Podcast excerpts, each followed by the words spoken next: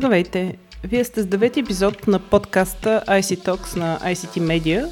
Един подкаст за технологии, IT новини, анализи и дискусии. Аз съм Майя Бойчева, а днес мен е Мария Динкова от списание CIO България. Напоследък все по-често говорим за автоматизация на индустрията Индустрия 4.0. Според данни на Международната федерация по роботика, от 2020 до 2022 година се очакват почти 2 милиона нови индустриални робота, които ще бъдат инсталирани в целия свят. Същевременно общите годишни продажби в световен мащаб ще достигнат над 580 хиляди бройки през 2022 година, а Азия ще запази лидерската си позиция по продажби, следвана от Европа и Америка. В общественото пространство се завъртя и новата думичка коботи. Мария следи темата отблизо и ще ни разкаже повече по нея. Мария, какво представляват коботите? Има ли разлика с роботите?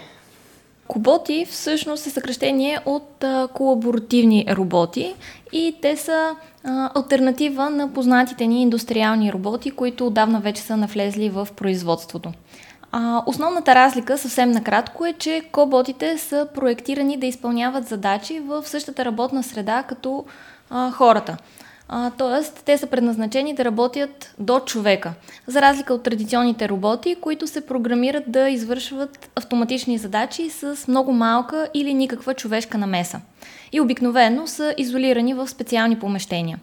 Коботите като цяло са едни по-гъвкави решения, те са по-малки, по-економични а, и доста по-ефективни за една част от дейностите.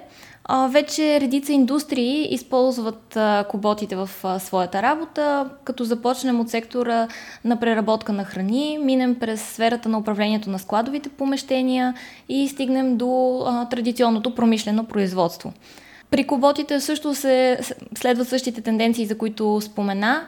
А, очаква се от 710 милиона долара, колкото е бил пазара през 2018 година, а, той да стигне до 12,3 милиарда долара през 2025 година, като а, всяка година пазарният сегмент на колаборативните роботи ще нараства средно с а, около 50%. Кои са основните производители, можеш ли да кажеш?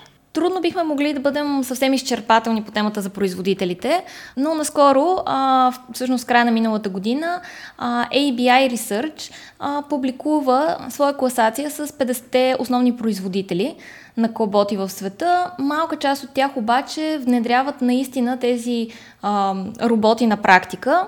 Сред лидерите обаче, които все пак имат и практически опит, се нареждат компании като а, ABB, Precise Automation, Productive Robotics, Universal Robots и други. Добре, а какви са плюсовете и какви са минусите за предприятията от въвеждането им? Така както споменах, коботите са едни доста по-гъвкави решения. Те са много по-малки, по, а, могат да бъдат проектирани в различни форми. Доста често се срещат така наречените роботизирани ръце а, и са доста по-лесни за употреба и за програмиране с цел извършване на различни задачи. Другото им предимство е, че са доста сигурни. А, при тях а, доста по-лесно могат да бъдат избягвани инциденти, тъй като те са снабдени с различни сензори и при тяхното активиране роботите а, незабавно спират своята дейност, за разлика от традиционните роботи, които могат да бъдат изолирани в различни клетки и изискват а, специално оборудване. Друго основно предимство е, че тези роботи са доста по-економични, т.е. те са на по-ниска цена и могат, могат да осигурят по-бърза възвръщаемост на инвестициите. А, доста често компаниите, които внедряват подобни роботи, а, отбелязват, че намаляват и своите разходи а, във връзка с а, производството. Ти също така ме попита за минусите при тези роботи. Едно от основните притеснения на хората е, че а, въвеждането на коботи в работата може да доведе до загуба на работни места. Това обаче според експертите не е основателно притеснение, тъй като тези а, коботи са предвидени да работят а, с хора. Можем да говорим повече за, оптимиз... за оптимизиране на производството, а, а не толкова за а, загуба на работни места и увеличаване на безработицата и бедността.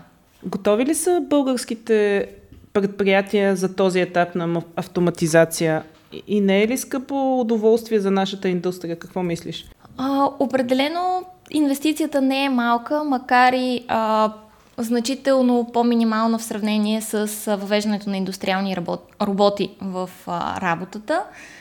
Всъщност, основно компаниите, които имат интерес от внедряването на подобни роботи, това са малките и средни предприятия от предимно заради по-малката инвестиция.